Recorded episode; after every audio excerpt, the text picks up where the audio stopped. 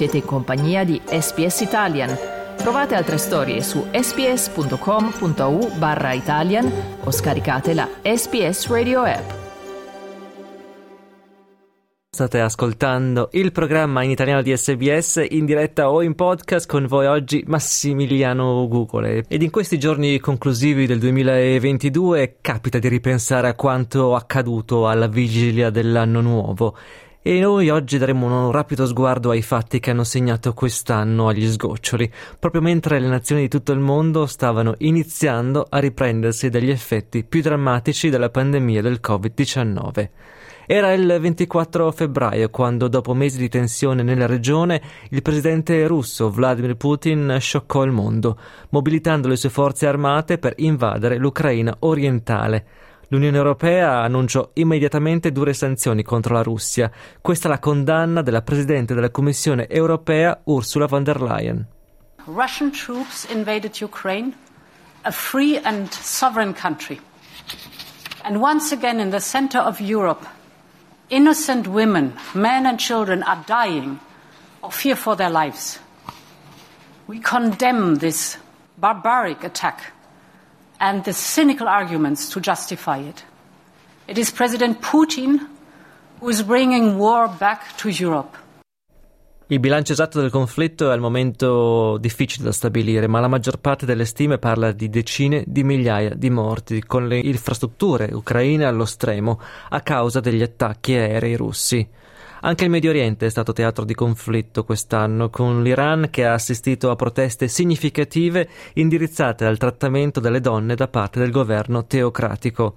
Il sedici settembre scorso una donna iraniana di ventidue anni, Mahsa Amini, è morta in custodia a seguito di un arresto da parte della Polizia Morale della Nazione. Per Mahsa l'accusa era quella di non aver indossato il velo in modo appropriato. Dalla sua morte è scaturita un movimento di massa di manifestanti che si battevano contro la violenza di Stato e il trattamento delle donne nel paese.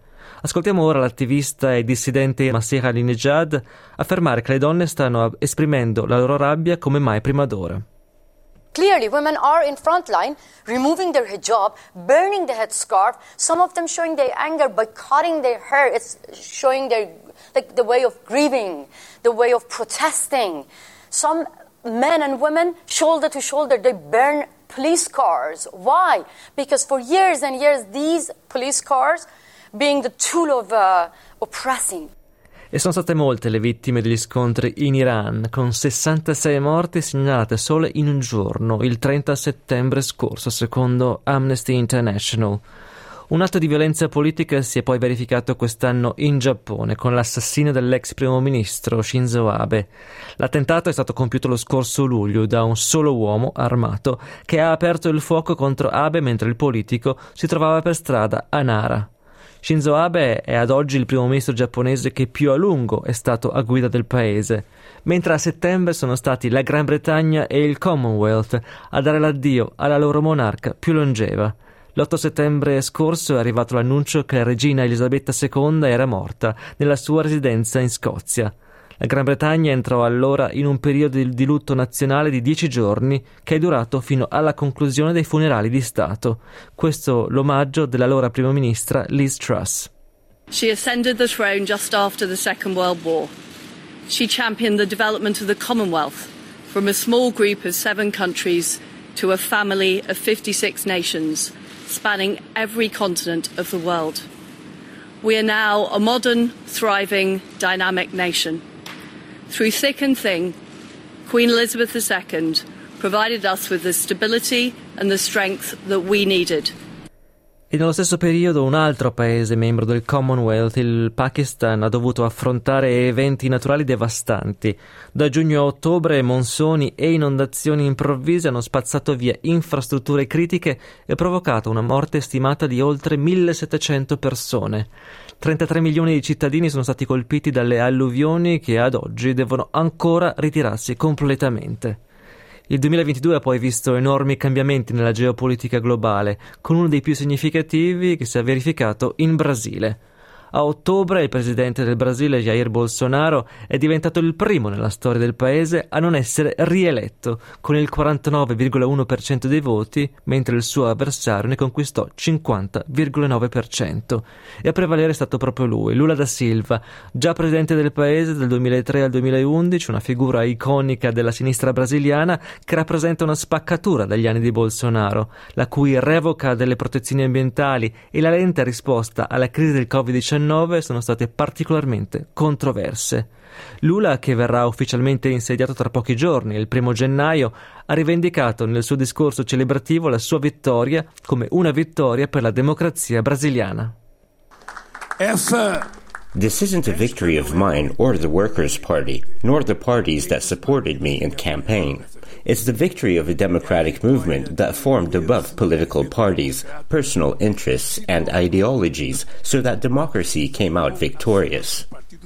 E lo scorso novembre diverse città della Cina sono state travolte dalle proteste. I cittadini protestavano contro il controverso approccio Covid zero del paese, e una delle cause scatenanti di quelle rivolte è da attribuire ad un incendio il ventiquattro novembre scorso nella regione dello Xinjiang che uccise dieci persone.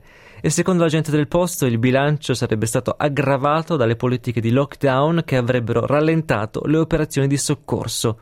Il movimento non ha precedenti nella Cina del leader Xi Jinping, caratterizzata dalla soppressione del, del dissenso politico, e in seguito alle proteste i test e le regole di quarantena sono poi stati gradualmente allentati in alcune città cinesi, un allentamento che prosegue tuttora.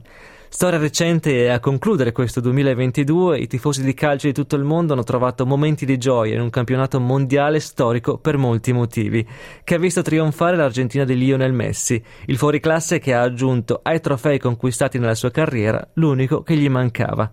L'evento, tenutosi in Qatar, ha avuto una storia travagliata, con rapporti che indicavano come più di seimilacinquecento lavoratori migranti fossero morti in Qatar durante il periodo di costruzione delle strutture del torneo. Il gioco, tra molte polemiche, è però proseguito e gli argentini hanno potuto festeggiare la loro prima vittoria ai mondiali dal millenovecentottantasei, una gioia rappresentata da questa fan. I'm very happy. My dad used to tell me, Valentina, I want you to see Argentina win a World Cup. Now I will be able to share this emotion with him.